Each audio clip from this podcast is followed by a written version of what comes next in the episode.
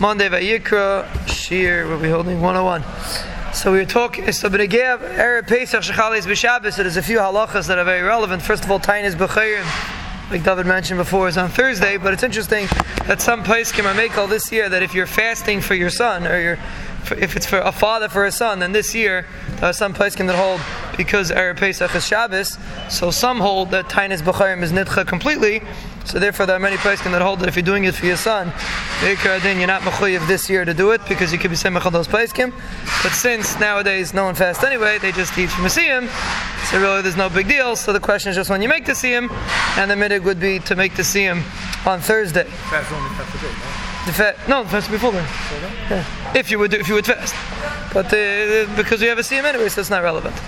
Um, regarding burning chametz, the midig is to burn it on Erev, on Erev Shabbos before the Zman that we do it every year, even though technically you could burn it till Shabbos, but because we don't want to get mixed up from this year to a different year, so therefore we burn the chametz early. There's a sof zman biur like we usually do.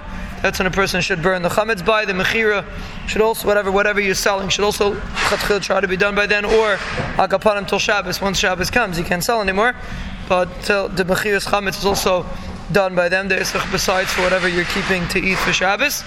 A person should try to prepare as much as he could for the Seder on Erev Shabbos because we can't start the Hachanas till after the Zman on Matzah Shabbos and we don't want to start the Seder late. So really a person should try to do as much as he could ready from before Shabbos. So when it comes Shabbos already, you're already almost prepared. And then, of course, you can't set anything up, but at least to have things prepared that you can go right away, start the Seder right away after the Zman. Last time a point if a person is lighting neiris, so regarding using chametz, so if different people that we're going to see in a minute, different, different people with different pl- what to do with the chametz. But akapanim, you shouldn't light your neiris on your table if you're going to eat chametz on the table and you're going to want to get rid of the tablecloth, like we'll see in a second. You have to just be careful where you're going to put your neiris because your table. Your tablecloth will become a bus, you won't be able to move it. So a person should just make sure to cheshbon accordingly based on where you're eating your chametz. Regarding what a person does with chametz, so there's different ways to do it. Some people eat chametz, you could either eat chametz outside, and then but then you, what you have to do is if you're eating chametz outside, you have to make kiddush outside, and you have to eat the chametz outside, then you have to come inside to eat, and then you have to go back outside to bench because you can't eat, you can't bench in the place where you didn't eat the challah. And real lechatchili, you should eat a little bit outside too, but uh, agapanim you should bench outside where you ate the challah. So that's option number one is to eat your chametz outside.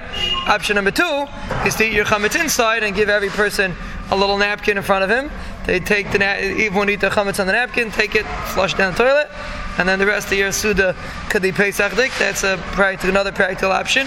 Another option would be to eat egg matzah, which egg matzah we're not so much. I mean, you're not allowed to eat egg matzah on Pesach, according to the Ashkenazim, but it's easier thing to deal with, and that would be also. But we're not we're not we're not, not to eat egg matzah after this zman, so you'd only be allowed to eat the egg matzah before the end of the zman of achilas chametz. But that would be another option what a person can eat regarding the Suda Shabbos if he doesn't want to get chametz in his house. Egg matzah would be a very viable option. And tomorrow we're going to discuss how to do shal